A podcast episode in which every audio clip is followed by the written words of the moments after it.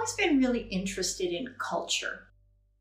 It's those unwritten rules that tell us how to behave within a particular group and how we're going to treat outsiders when we're representing that group.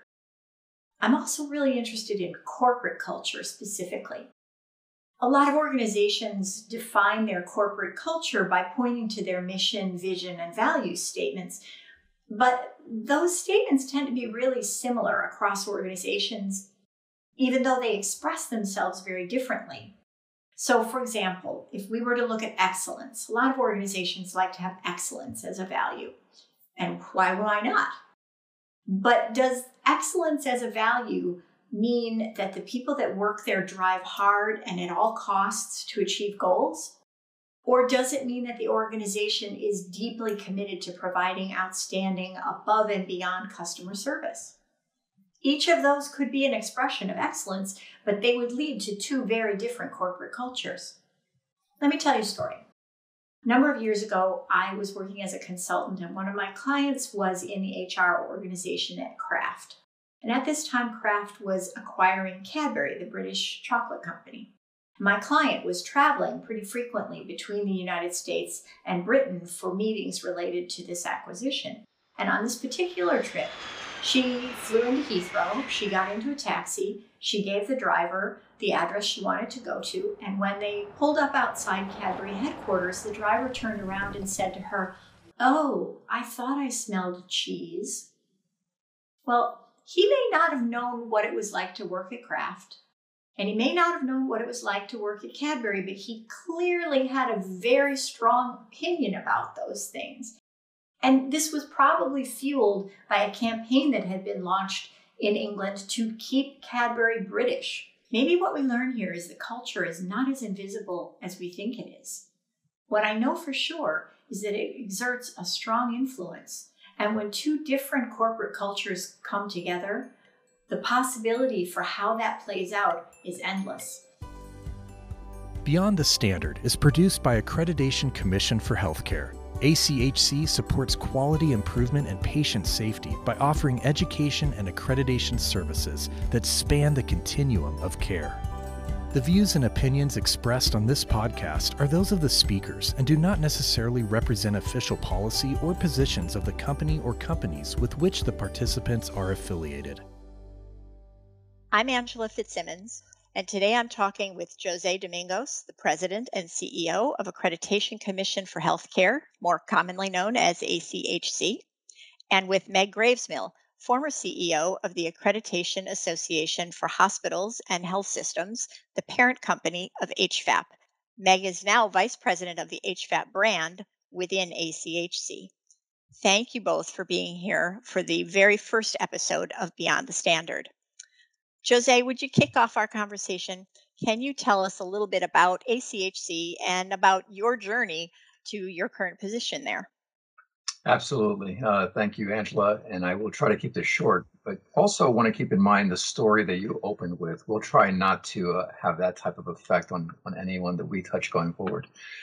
Um, my uh, my story on how I arrived here is uh, is probably not typical. Uh, I have worked for medical device companies for the last 20 years prior to joining ACHC nine years ago. And um, while I was working for a medical device company, I was running a surgical division for them and I was uh, running a custom kitting division for them.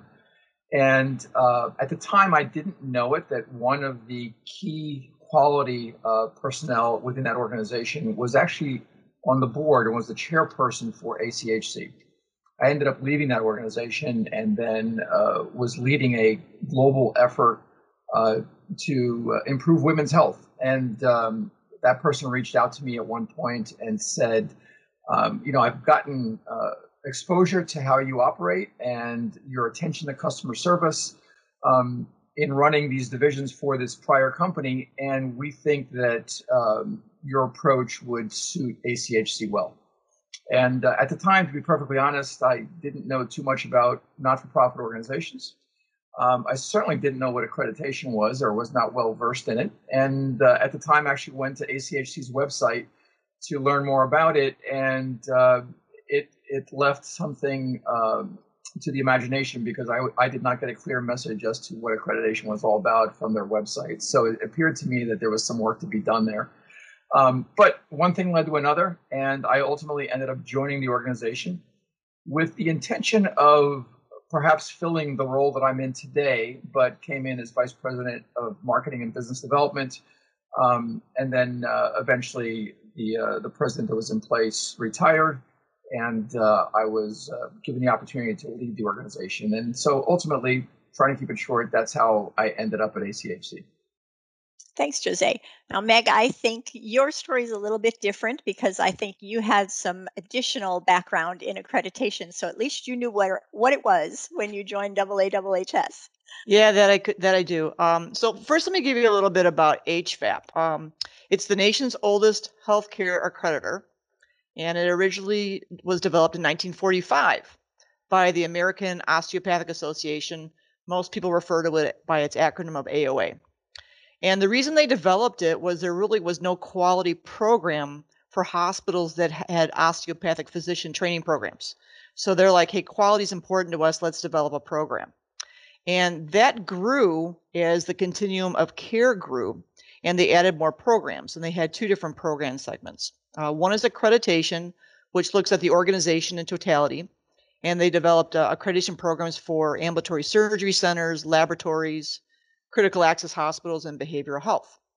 Now, within the healthcare segment, um, there are disease specific groups that also wanted some additional identification and quality measures, and, and those are tied to the program that's dubbed certification. And so HFAP developed um, certification programs for stroke, lithotripsy, wound, and joint replacement. And those are actually in the inpatient and the outpatient setting.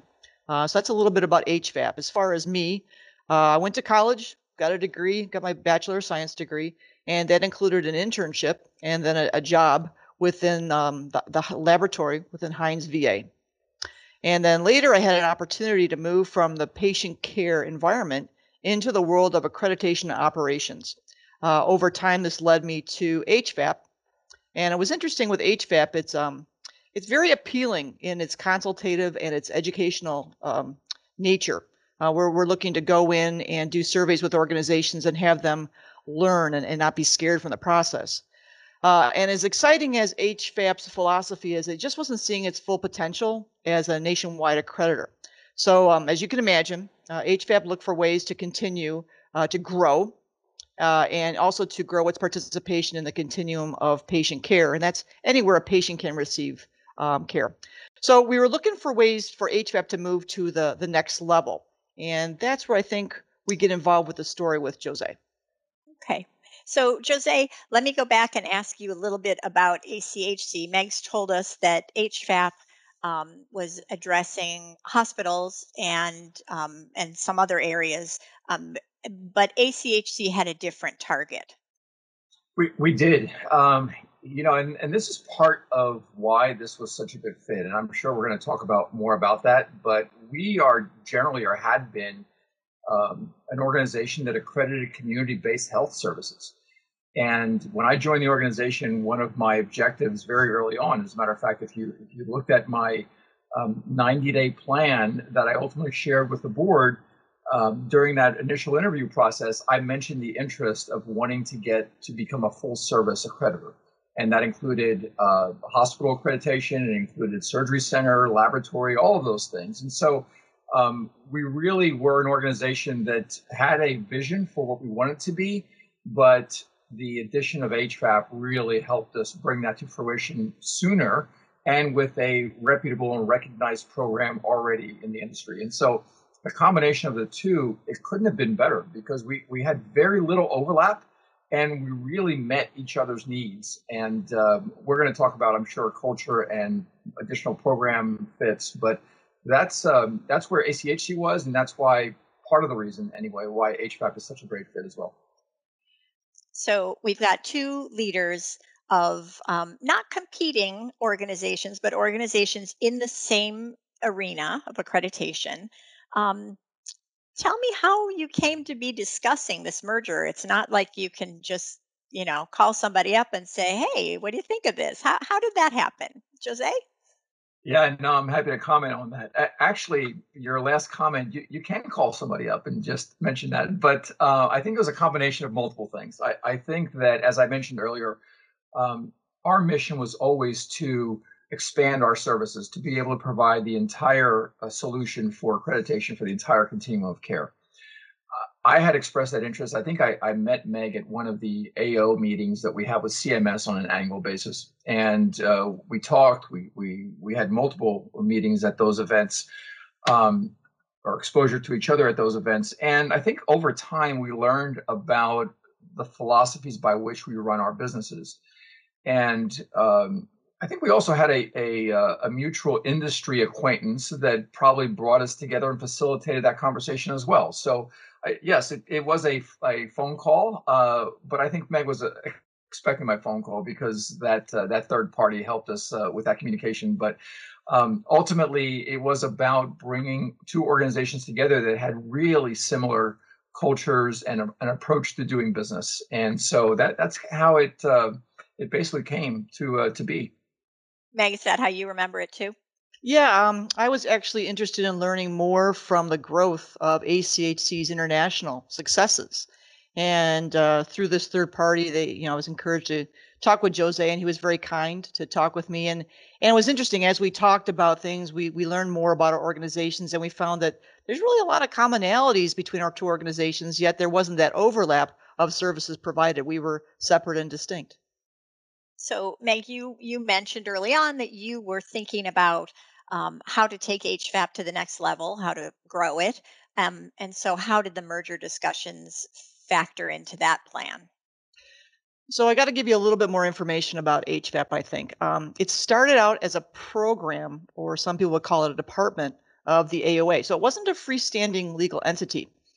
And uh, there was changes within AOA, and they decided that having a accreditation program really didn't fit with their mission statement anymore. So they were looking to um, sell or have it acquired by an accrediting organization. Now, there are several accrediting organizations within um, the Chicago area, and so they had reached out to a group um, that I was formerly with called the Accreditation Association for Hospitals and Health Systems. We'll call it AAHS. Um, so, as a new accrediting organization, I was tasked in the development of this this group, and by purchasing an existing deemed accreditor which means it already had federal approval from CMS. It was a great way to accelerate the growth of AAHS. Um, however, the process of moving accreditation programs from one owner to another, um, our audience probably knows this as the CHOW process.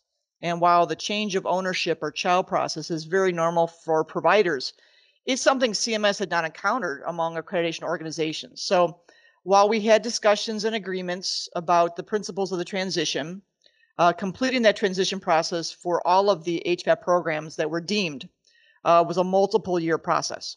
So while HFAP was busy completing this transition process with CMS, we really couldn't focus on the growth of our organization and we did have limited resources. So once we actually got through the process with CMS, uh, and that was in early 2019, uh, the HFAP programs actually started gaining some traction.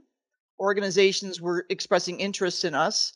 And uh, they were like, "Well, you guys are around." We're like, "Yes, HFAP has been around since 1945." So it was it was nice to talk to them again.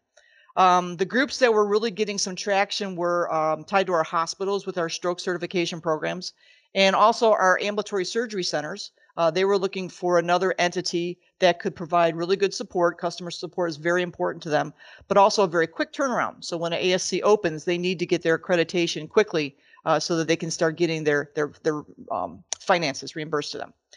Um, so during 2019, you know, Jose and I were talking about our two organizations, and we thought, you know, it's time to go to our respective boards to, to talk about this more. Uh, so by the middle of 2019, we had both gone uh, to our respective boards to talk about the merger, and they said, you know, this is a really good idea. We should we should do some exploration. So um, in November of 2019, Jose and a couple of his board members actually traveled to Chicago, made a physically live presentation uh, about a, what a merger could look like. And the, uh, the board uh, agreed for further exploration. And then COVID hit. Ah, so what kind of impact did the COVID outbreak have for HFAP? Ah, yes. COVID has impacted everybody, right? Um, so first and foremost of our, our customers, um, the customers saw an increase in patient volume. They saw a decrease or a shortage of PPE equipment. Um, there was a total decline in elective procedures, both at the uh, hospital and the ambulatory surgery centers. And then there was the domino effect of travel restrictions. Nobody could go anywhere. That had a big impact on our surveyors being able to go to do surveys. Uh, initially, CMS put a moratorium on surveys, and then there was uncertainty as well, how are we going to be moving forward? So we, along with the rest of the company, moved to an all remote workforce. Uh, and then we had to ask ourselves, well, how are we going to do our job? You know, evaluating quality and doing this smartly through a pandemic situation is very important. So we began collecting data on a weekly basis from our organizations. Um, we evaluated the safety and travel and availability of PPE for our surveyors. We listened to our customers to see, you know, do you have the bandwidth to undergo a survey? Uh, we listened to our surveyors who are also looking at our data saying, are you feeling safe to go and perform a survey? And all of this resulted in us beginning to do our surveys again on site uh, beginning the summer of 2020, but at a reduced pace. So, Jose, was the impact of COVID 19 on ACHC similar to what it was for HFAP? I don't think it was. I, I certainly it was initially. Uh, you know, when COVID hit, nobody knew what how to react. Uh, that was there was probably a month or two months where things kind of shut down, and especially the providers that we serve.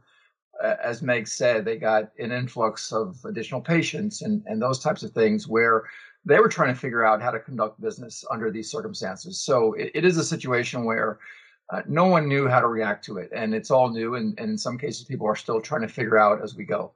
Um, so those first two months with, were rough. Uh, we did get impacted. We were significantly impacted. Our business took a significant downturn over the, the next two months, just because one, people were trying to figure things out. Two, uh, CMS. We were waiting for direction from CMS because, as you can imagine, it was difficult for them as well, and they were trying to figure things out. But we were fortunate.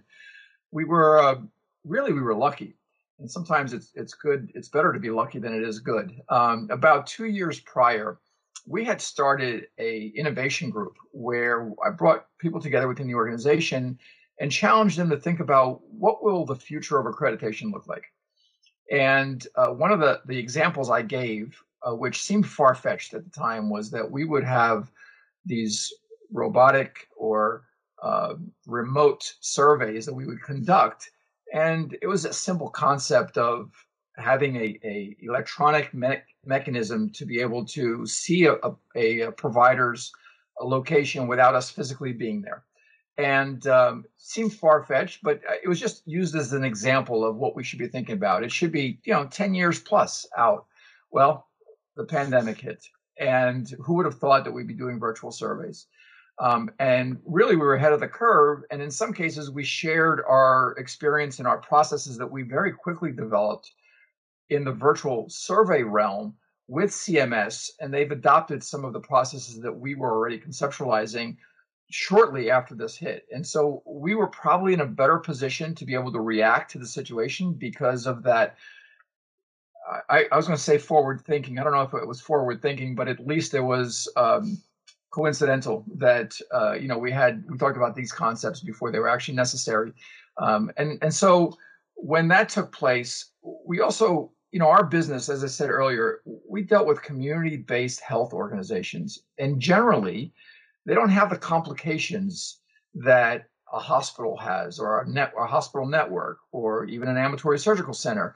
Those typically require large teams to go in for an extended period of time to do surveys, where in many cases, a lot of the providers that we were going in to survey, uh, it was one or two people for a one day to three days. And so the complexity of the survey itself isn't the same. And so I think that we were able to implement the virtual process a little quicker, a little bit more effectively in that space where HFAP not only was not able to do that because of the complexities of the surveys that they conduct, but also because once CMS, the world, our providers, us figured out how to manage within this pandemic situation, um, I think that uh, HFAP was in a favorable situation. We had surveyors that were available to survey, and we actually saw this as a market differentiator.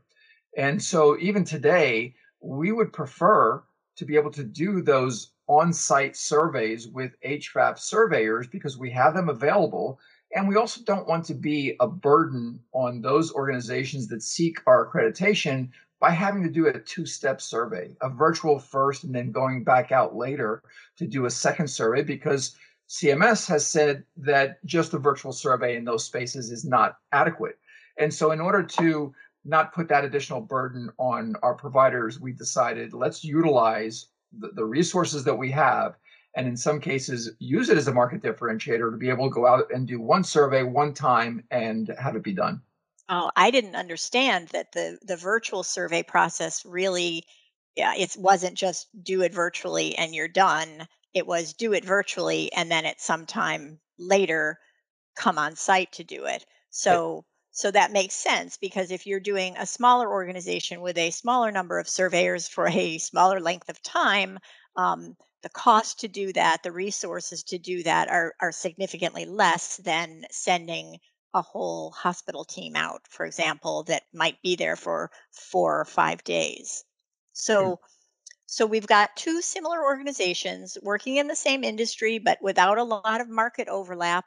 Um, and COVID has impacted your organizations very differently. So, what what was the impact for the merger, um, which at this point was moving down the road? Well, I think I think that we found that the merger process went relatively smooth. Um, you know, again, philosophically, we managed our business very similarly. Culturally, we're very similar.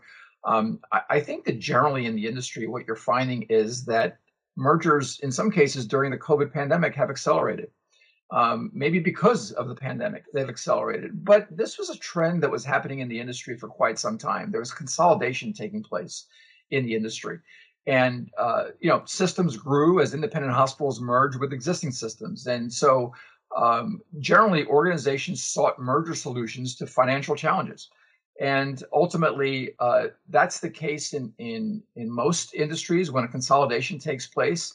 Um, and it also gives you an opportunity to not have duplicate services when when mergers take place. So there is an opportunity for cost reduction as well when those when those things occur um, i think what you'll find is our urgent care centers are growing fast and uh, joint ventures are taking place with systems that are trying to become a full service organization to the patients that they ultimately serve. And I think that that goes right along with where we think accreditation is going as well. Um, as we move forward, we believe that having one source for your entire accreditation needs provides an advantage to those systems and, and organizations that are looking for an accreditation solution as well. So let's go. Let's pull back and look again at um, this specific merger, as opposed to mergers in healthcare in general. Um, this has been termed an historic merger. What if if mergers in healthcare were accelerating? What makes this merger historic? What's different about this merger? You, either one of you could jump in. Well, I'm I'm happy to comment on that. Uh, you know, I think that as I mentioned earlier, mergers in, in general are are common within the industry, within healthcare. Mergers between accrediting organizations are not common. Um, you know, that's why I think the joining of ACHC and HFAP is in fact historic. And I think the providers are looking to simplify life by min- minimizing the number of contractors that they engage. And, and this gives them a real first opportunity to have a choice. You know, a full service accreditor also offers opportunities to operate in a coordinated and consistent manner because the expectations that are being put on that organization can be in fact consistent when you have a broad range of services that a creditor can accredit. So to me, I think that the future of accreditation is organizations that have many services that they can provide as opposed to niche players that can only serve one segment of the industry. And I think for that reason, and as I mentioned earlier, because we have so little overlap between the two organizations, and we are able to provide that that continuum of care service solution. Uh, I think that that's why it makes it such a historic uh, merger, is because it's not common in the accreditation space, and because of the ability to provide that that one accreditor that can f- finally give you a choice, which hasn't existed previous to this.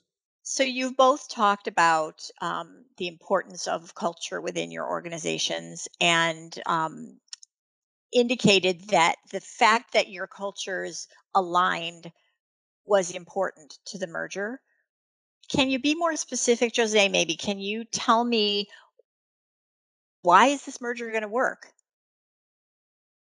Yeah, absolutely. Um, and and Meg, feel free to jump in here if you uh, have additional comments as well. But I think together, ACHC and HFAP are filling a hole in the industry. Healthcare organizations want a comprehensive single source solution to meet their needs across all services they provide. And they want to educate their staff on why and how of meeting regulatory requirements. They want to reduce risk and liability by inviting an independent third party to review their operations. And, and they want for it to provide a return on investment that they can see in their patient outcomes and feel in their bottom line. And I think that's really critical. And I think we offer that. And to, to your other question, the merger will work because we share the goal to be a partner for healthcare organizations that seek to improve the safety and quality of the care they deliver. It will work because our positive approach to the accreditation process that produces it produces a better experience. We're committed to that. I mean, it, it's at a, it's at the core of our mission statement, and I, I think for those reasons, that's why uh, this is a it, it'll fill a need that perhaps is unfilled in the industry today. Yeah, I think it's really important to go on the, the learning concept. We've got surveyors that are out there surveying for compliance, but they're also out there teaching. They're learning things as they go in, into different facilities and they want to bring these teachings to other organizations. So the, the fact that ACHC and HFAP have this this desire to to learn and to teach is really important. But I think even more importantly is that we foster a, a process where the organization doesn't have any fear and they can actually sit and listen and discuss and learn from the surveyors as opposed to learning you know what kind of a, an issue has a surveyor found this is a, a process where it's it's comprehensive but but it's learning and you have to um, have a process with the organization that allows them to learn while the surveyors are on site so clearly you both believe in this merger how are you going to know that it's worked what kinds of um, metrics or signals are you looking for that will tell you that it, you've been successful? So, Jose, let me jump in here. Um, I think there's many ways to achieve compliance with the standard. We all learn that in the world of accreditation. Uh, we're interested in understanding uh, the compliance approach at every organization that we survey. We know that each organization has got their way of doing it. Uh, as I said earlier, you know, our surveyors use the standards to assess compliance uh, but they're also leaving, looking to leave the organization knowing more. So the surveyors want to learn, but they also want to teach and share that information with the organization before they they go. Um, they spend a lot of times traveling all over the United States, learning many things, and the ability to share with other organizations, I think, is a lesson learned and a value added for going with an accreditation organization. Um, so HFAP, uh, we were limited to a portion of the patient experience and we very much had a goal to address the full continuum of care experienced by the patient. So we were in hospitals, ambulatory surgeries centers, as I said before. But our merger with ACHC has really accelerated the achievement of this goal. Um, we're super excited to be a full service accreditor. I, I can't underline that enough. Uh, and we remain highly vigilant on quality, uh, being customer focused, and making sure that we have that positive experience for our customers. So Jose, please jump in. What else would you like to add? Well, you know, obviously from a business perspective, uh, we can measure success by the growth that we achieve. And, and as a matter of fact, I, I, think that that's an element that the providers that are choosing an accreditor should consider. I think that um, you want to partner with an organization, an accreditor that is viable in the future, is on a growth path, because ultimately that growth path is a benefit to you. It'll provide additional services in the future. It'll provide an infrastructure that, that can support your need and your interest in the growth that inevitably these organizations have as well. So I, I think that although growth may sound self-serving, it really isn't. And I think that providers need to consider accreditors in the industry when they choose that partner that is on that type of path because it provides for a very positive future and an organization that can support their growth going forward as well. Okay, so I'm going to give you a challenge now. You've both talked about the importance of culture to the organizations that you have built individually and um, in the way that you approach the survey experience. And you've told me that these similarities between your organizations are what brought this merger to fruition. And in fact, it's um, how you're going to measure the success as you move forward. So, given all of that, I'd like to see how well each of you can characterize the culture of the organization that was not your legacy organization. So, Jose, how would you describe HFAP's culture? You know, Angela, great question. And, I, and again, I think that if you ask myself or Meg this same question, I think you're going to get a very similar answer. And this goes back to why we were such a great fit. I, I think generally what we're found, what I've been amazed at actually, uh, as I went through this process and I got to know the people of HFAP, is how much they were able to do with the resources they had. As I mentioned earlier, our people are our greatest asset. And I've gotten to know each person on the HFAP team. I've been very fortunate that throughout this process, um, they've been very open and allowed me in uh, as an as an outsider uh, into who they are, and uh, I've really enjoyed that dialogue with every single one of them. And I think that understanding their commitment to customer service, their commitment to doing what's necessary to make that experience that the customer goes through a really positive one. Um, it's one of the things I learned about them. And and again, all the reasons why it's such a great fit. Meg earlier talked about the fact that our survey process is educational, it's collaborative we still hold organizations to a high standard, but it's the process doesn't have to be difficult. You know, we don't have to be um, a scary event. We are partners. We will not compromise our standards, but we will partner with organizations that truly want to become better and help them get there because ultimately that serves everyone well. It serves the patients that they serve, the organization themselves. And to be perfectly honest, it makes our jobs a little bit easier as well. So um, I think there's a lot of value to that. And if if Meg and I were to write down how do you characterize each of our organizations and we compare the list afterwards, I think it's amazing how aligned we truly are. And so, it, it, for all the reasons we've talked about, I know I've repeated myself.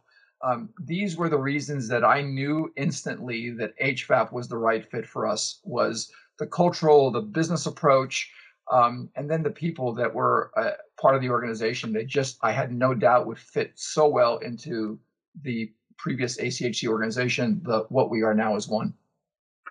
That's awesome to hear, Meg. I'm going to give you the last word. Uh, Jose said your last word would be the same as his, but I know you, and um, and I doubt that very strongly. So, if you were to characterize ACHC, how would you do that? You know, I echo what Jose said as far as the amount of work we got done with the resources that we had, and we always knew we could do more if we had more to work with. So, if I only get one word to describe us as far as our culture, um, I would say ACHC is supportive with an exclamation point at the end. Um, I think it's really important to note that this merger has been done 100% virtually. Um, while I imagine mergers are not, you know, thought of as a virtual process, um, it actually I think was a benefit to us because both HFAP and ACHC had one culture that was new. And this was this virtual process. And we wanted to make sure that it was rewarding for everybody involved, whether it be staff, surveyors, our customers, et cetera, et cetera. So, one thing about me is uh, pre COVID 19, I like poking my head into an office and having a conversation.